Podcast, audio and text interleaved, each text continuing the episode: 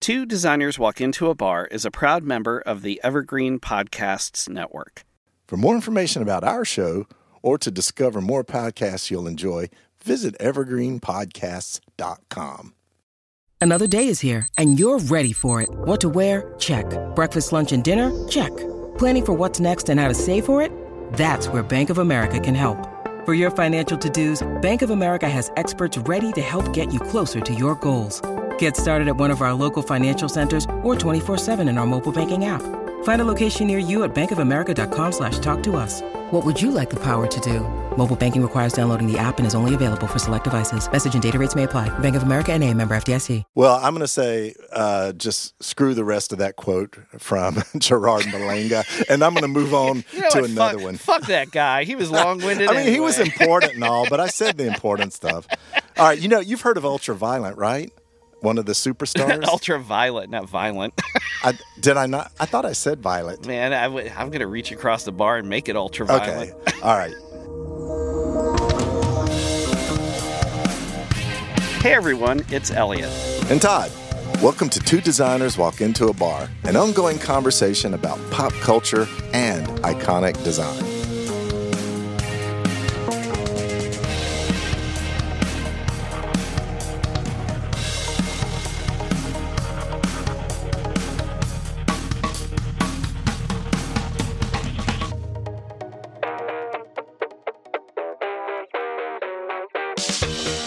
Today we continue talking about the formation of the pop art scene.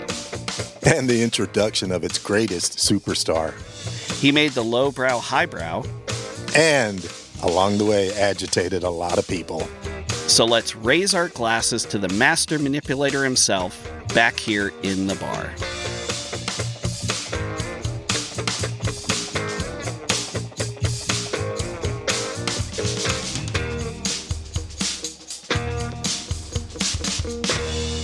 So, um, I have a question for you, okay?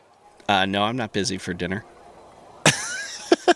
Uh, let's have drinks first, okay? Oh, what do you okay. think? Yeah, let's All go right. from see how, see how How the evening that? goes. okay, Fresh. Um, okay, so I thought about this. for a change. Okay, thanks. Yeah. All right.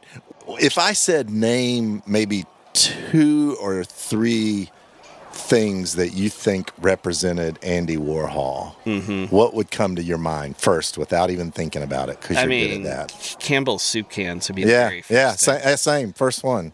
yeah. Yeah. Um, and so here's the funny thing about today's episode is we're going to highlight the failure of the Campbell's Soup uh, show. Uh, I'll get into that a little bit, but shit gets wild um, uh, because of what happened after that. So I think you're going to dig uh, some of the stories I dug up. You know, I have a theory on why the show wasn't more successful. Oh, you do? Mm-hmm. Uh, what is what is your theory? Because it uh, was not good at the time, or people just weren't ready. I think they probably didn't have a hot bar serving soup. Okay, that that does make sense. If we were doing the Campbell's Soup Show, we would give out soup and grilled cheese sandwiches, wouldn't oh we? man, that yeah, like a it should be a Campbell soup and Velveeta. That's where he really dropped the ball, I think. He really could have gotten Velveeta on board with that. But so the thing about our visit to the bar today is it's going to get trippier.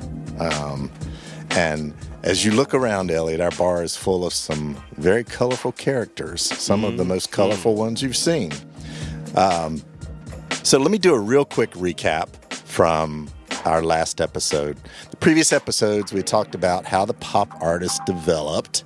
They were all sort of, sort of, kind of connected in Greenwich Village, but not really.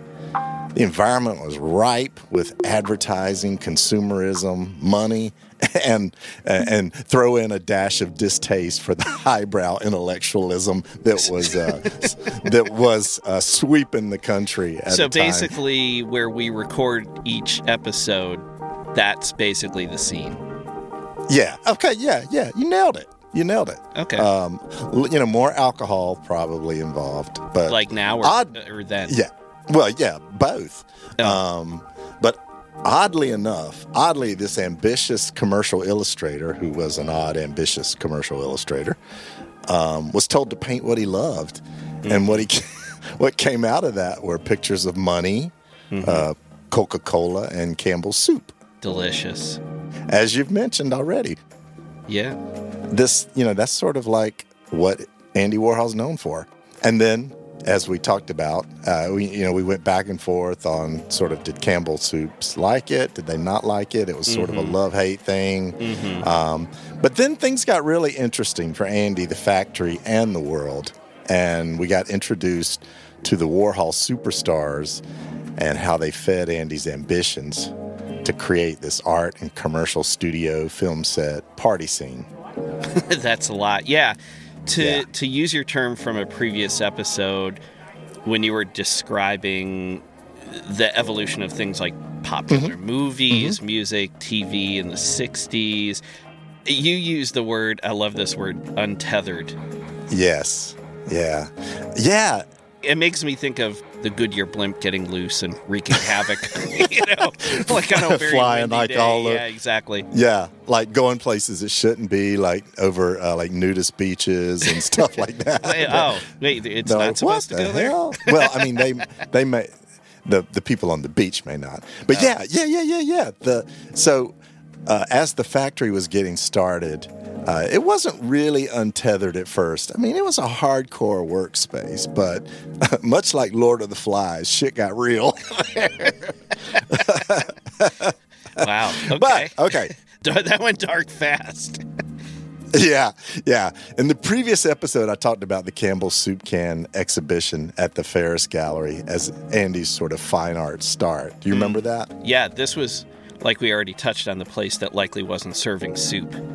Right, right, Yeah, right, yeah, right. yeah. But yeah, I remember this because you said the show coincided, and this was great. You know, file this under you can't make this up. Uh, coincided with the opening of the first Yep. Walmart, right? I knew that caught your ear. Yes. How beautiful is that?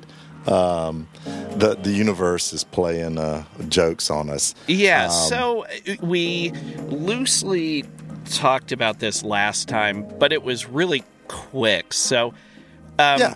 tell me, tell the listeners a little bit more about this. What was or maybe is the Ferus Gallery? Because that's unfamiliar to me.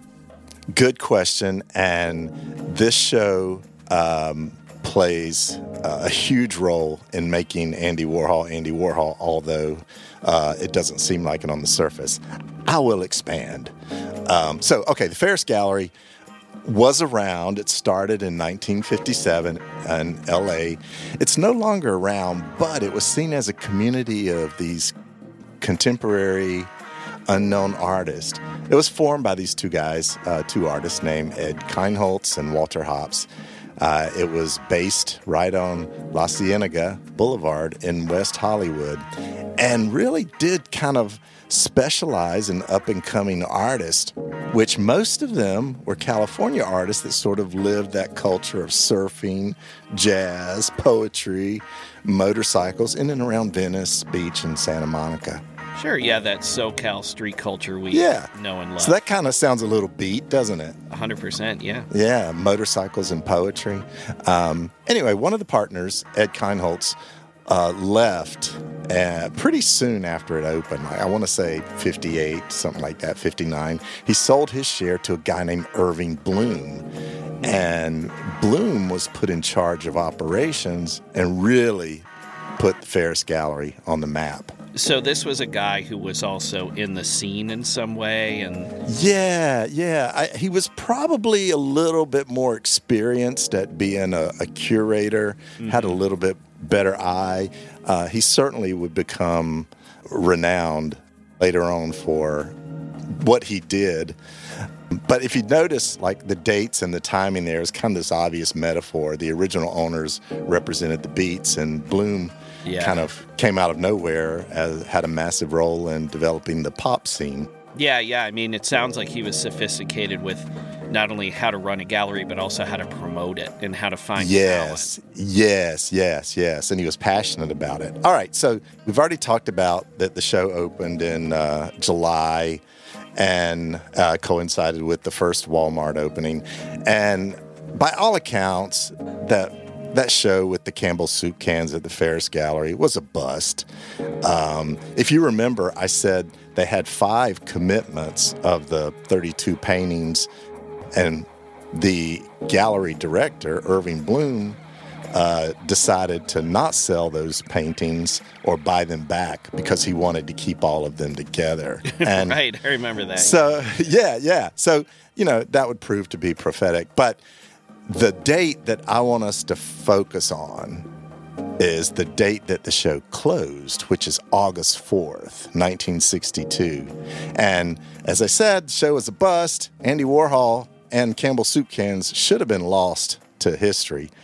But August 4th, 1962 kind of made something there. Yeah, I need to stop you for a second because obviously, if we're sitting here talking about both of these things now, uh, it, Andy Warhol wasn't forgotten. He only grew. No, yeah.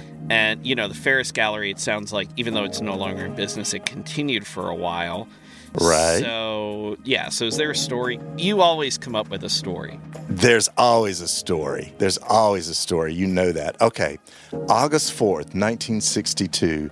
That's the day that the show in LA closed with kind of a whimper. And it's the very same day that Andy Warhol started painting portraits of Marilyn Monroe because that's the day she died. Uh, yeah. She was found, you know, she committed suicide with, with, with the drugs. Mm-hmm. And, um, and Irving Blum called Andy and said, You ought to do some Marilyn Monroe stuff.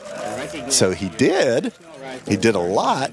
And uh, to say it took off after that is really an understatement. So the death of Marilyn Monroe uh, really has us knowing Andy Warhol as who Andy Warhol is now. Okay. Well, this stands up. I mean, this makes sense. Uh, this guy was obsessed with fame, as we've yep. talked about. He and glamour. Yeah, yeah, yeah, and she was both of those things. Totally iconic. And tragedy too. Remember? Yeah, yeah, yeah, absolutely. Yeah, this this tragic figure, and then e- even when she was alive, I think she sort of had that hanging over her. And then when she yeah, yeah. dies from suicide, that only cements the legend, I guess. Um, yep. And then, yeah, this guy, of course, later on started Interview Magazine. So that was also mm-hmm. a hub mm-hmm. for celebrity culture. So, was his idea from the beginning to be this sort of, I, I don't know, this sort of art world kingmaker, I guess? Like, what was his game here? Uh, it's hard to say. Um, I think, as we've talked about, he was super ambitious. Well, I've thought about this a little bit. I think there were three factors, three major factors uh, in Andy's philosophy, point of view, his outlook in the world mm-hmm. that I think moved him at the forefront of the movement. So, um, uh, bear with me, if you will. Let me hit on a couple of these and see what you think. All right, bang on, my friend. All right, first one, obvious. He was obsessed with fame, right? Mm-hmm. Both his and others. Yeah, and you're right. He started Interview Magazine, and that was exactly the reason.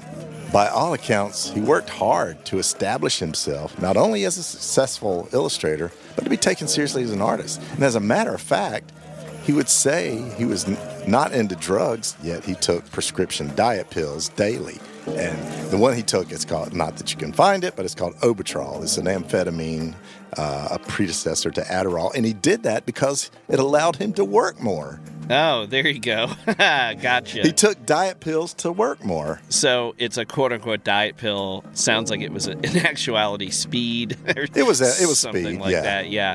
yeah. Uh, so kids, uh, if you need to hyper focus, if you want to get more work done, please don't do drugs. Don't do drugs. No, no, no, no. Yeah. Um, so back to Andy. I believe he felt like he had something to prove. Uh, if you remember from the previous episode, people called him Raggedy Andy. Mm, um, that's right. And he was looking for that community with folks like uh, Robert Rauschenberg and Jasper Johns. And uh, you remember I talked about how they pushed him away mm-hmm. last time. Mm-hmm. And even uh, the world's bon mot creator, even Truman Capote called him a loser. yeah, bomb mots and and yeah. bomb thrower. yeah, yeah, yeah. Uh, bon vivant and gadfly. Um, Yep, yeah. yep. So, you know, I feel like uh, he had something to prove, but you know, he was a little bit prophetic when you think about fame, and particularly in the 21st century.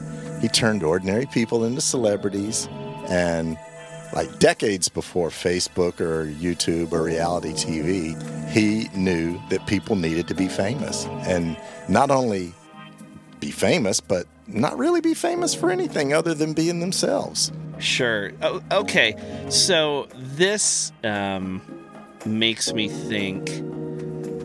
Well, I don't want to jump too far ahead in the plot here, but I know he surrounded himself with, as you mentioned at the top of the episode, some quote unquote colorful people. Yes. and so I would think that if you're going to be famous for being just yourself, the more colorful you are normally, uh, well, I'll use normally in quotes, that, that Yeah. that's likely to be, at the very least, it's going to stimulate him. You know, he'll find, you know, he'll find these people interesting. Good observation. Yes, yeah. So fame was a big driver, I think. The second factor I think that really drove him was his his love of the lowbrow, you know? Yeah, I don't even think.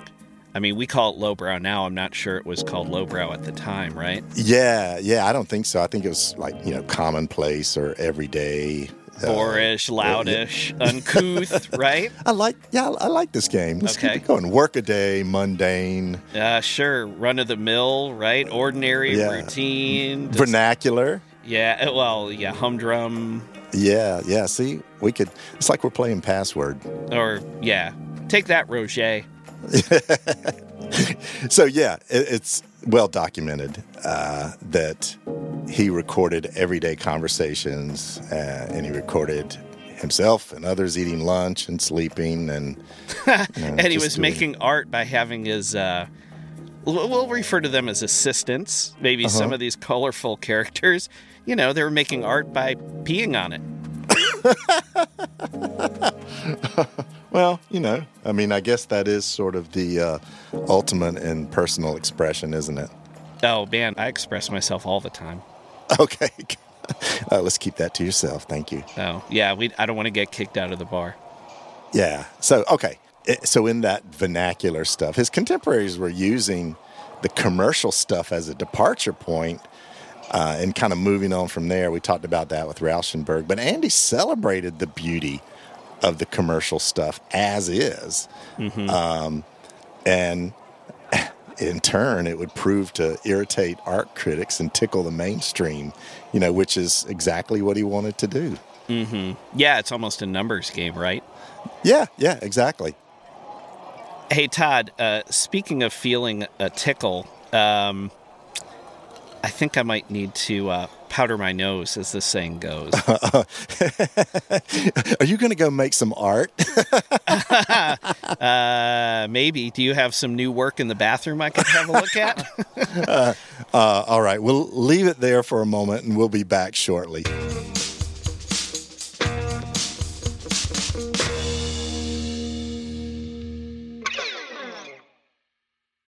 Look, Bumble knows you're exhausted by dating. All the must not take yourself too seriously and 6 1 since that matters. And what do I even say other than hey? well, that's why they're introducing an all new Bumble with exciting features to make compatibility easier, starting the chat better, and dating safer. They've changed, so you don't have to. Download the new Bumble now. Hi. We want to take a moment to mention that if you're enjoying this episode, we have an archive of topics ranging from the Olympics to movie posters, think Ghostbusters, iconic images, think Bigfoot, punk music, the Ramones, Saturday morning cartoons, the Pink Panther. and failed products like OK Soda. Visit our website at two designerswalkintoabar.com for full episode notes and visuals, the latest blog content, and to sign up for our newsletter. Follow us on social media. We can be found on Facebook, Instagram, Twitter, LinkedIn, and YouTube. Find the links on our website or search using the phrase Two Designers Walk Into a Bar. Most importantly, leave a review on Apple Podcasts. It helps more people like you find podcasts like this. And tell a friend about us. Send them a link to our podcast from your listening platform of choice. And if you're inclined, buy our merchandise stickers, coasters, magnets, t shirts. We're designers, we make good stuff, and it helps support the show. Get in touch. Use the contact form on our website or send an email to hello at two designers walk into a designerswalkintoabar.com. We read every message we get, honest. And we're available for speaking gigs. Email us to learn more. Okay, now back to the bar.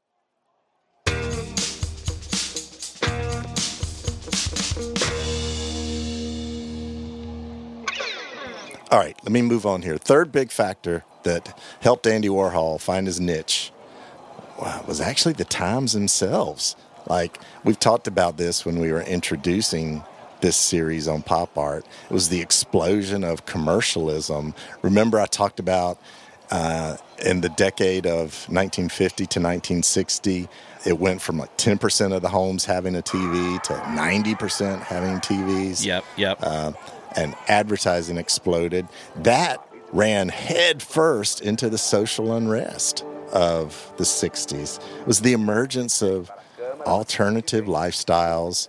They were being more accepted. Drugs and mind expansion. We've talked about that. Yep. Um, traditionally underrepresented communities, you know, those colorful characters were now starting to be seen, right? And Andy loves seeing them, right? Yeah, yeah. I mean, obviously he found novelty in these folks. So it sounds like what you're saying is time was right and Warhol found himself in the right place. Yeah, I think so. I think Okay. so. So, if you recall, uh, maybe watching a couple episodes of Mad Men, uh, the 1960s New York, that was a place where business and art really exploded. It kind of actually exploded together. Um, so, we see the idea that advertising should be less about arguing the virtues of a product and more about having some sort of emotional connection to it. In the 60s, that was a really new idea. So essentially, at that moment, we became citizens last and consumers first. Hmm. Ads were works of art, and works of art were ads. Yeah, this idea of quote unquote building your brand. Right, right. So it was the emotion, not like, you know, up until then, people were like, uh, Coke helps you lose weight, or, you know, blah, blah, blah. It was like all these things. Cigarettes taste good, you know, and Right. it wasn't like about the emotion of it. Um, so, yeah, so he, he was in the right place at the right time. And the last factor that I think drove Andy to make the factory uh, was his desire to disconnect from reality. Mm. Uh, what the hell does that mean? That's what you're asking, right?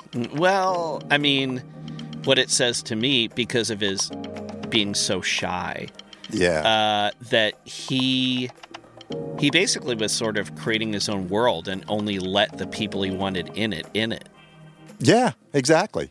And he literally worked all the time. The day Marilyn died, he began doing her portraits.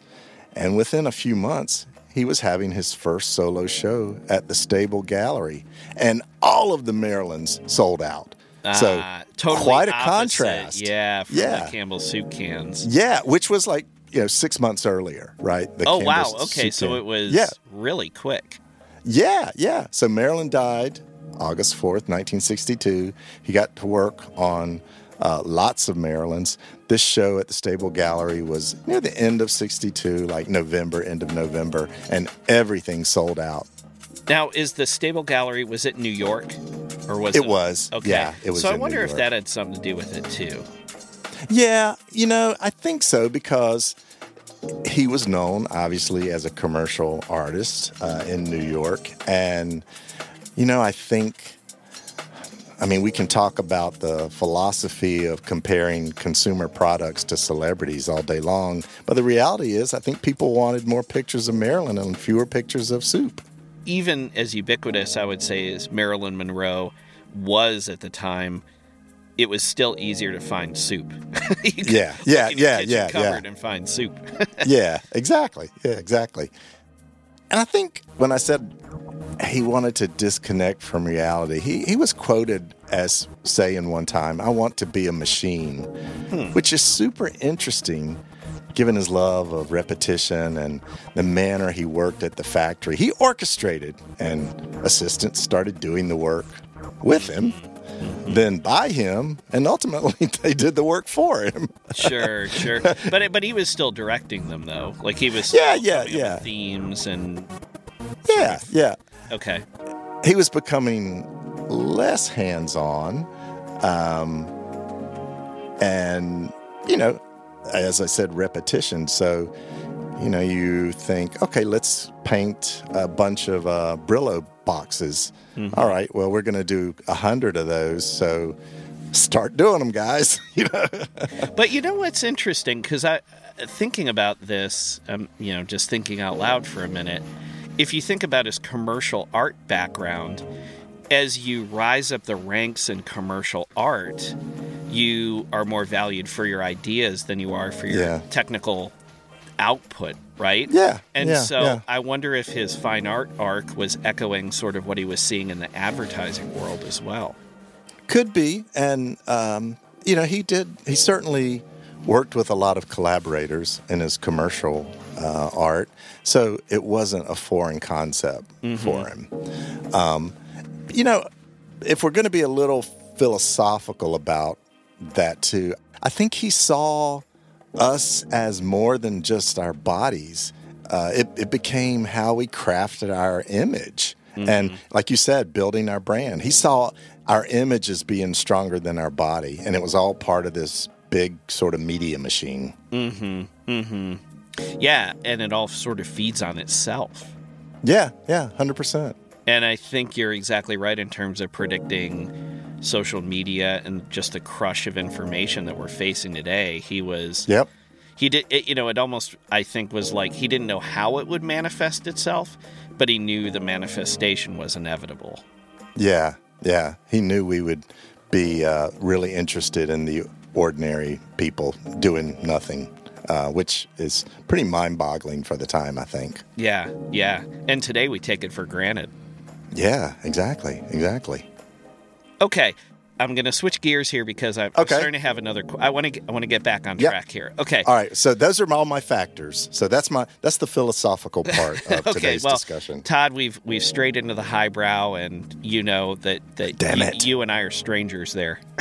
yes, yeah, it's a it's a foreign zip code.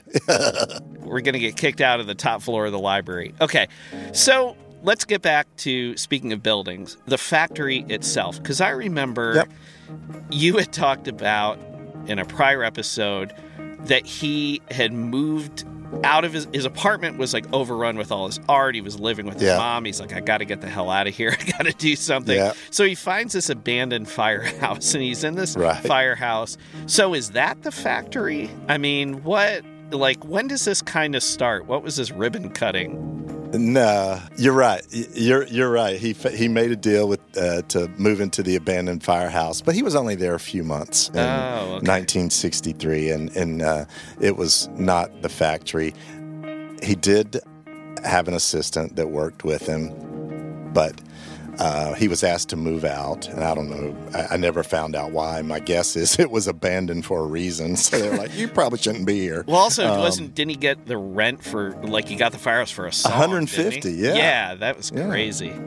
So he kind of quickly found a midtown loft space on the fifth floor at 231 East 47th Street in midtown Manhattan. And that would actually become the first factory. Oh, okay. And he moved in there in January of 64, literally a couple weeks before the Beatles would land in New York City on the Ed Sullivan Show.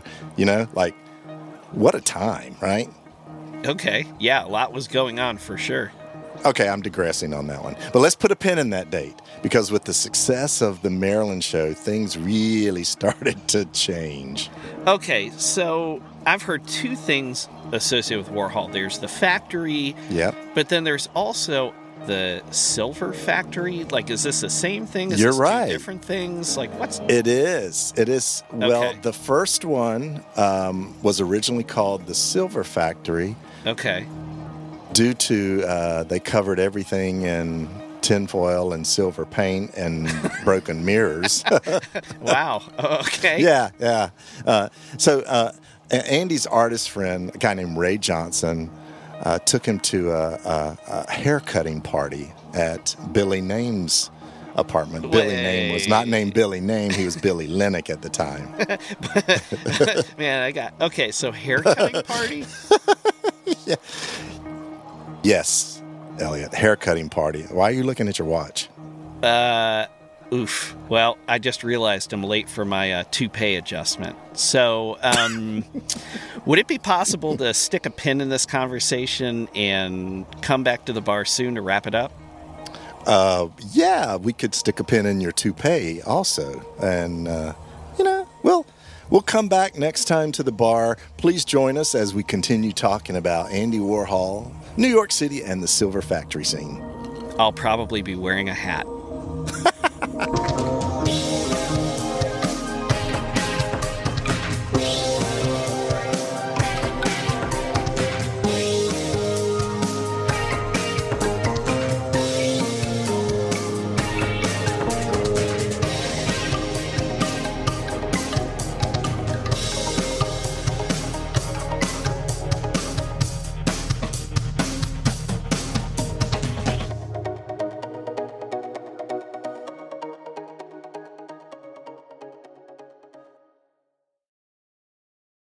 So, Jim, we got a problem with our podcast. Right. Nobody says it correctly. No, some people say how to fix it. Or how do you fix it? But think of it like this whatever the problem, we're in this together. How do we fix it? How do we fix it? Yeah, how do we fix it? The solution show, from the political to the personal. Practical ideas for creative listeners. How do we fix it? How do we fix it? Ideas that work. That's your radio voice, Richard. Oh, well, I know. I love it. I couldn't do it to save my life. Two Designers Walk Into a Bar is a proud member of the Evergreen Podcasts Network. For more information about our show or to discover more podcasts you'll enjoy, visit evergreenpodcasts.com.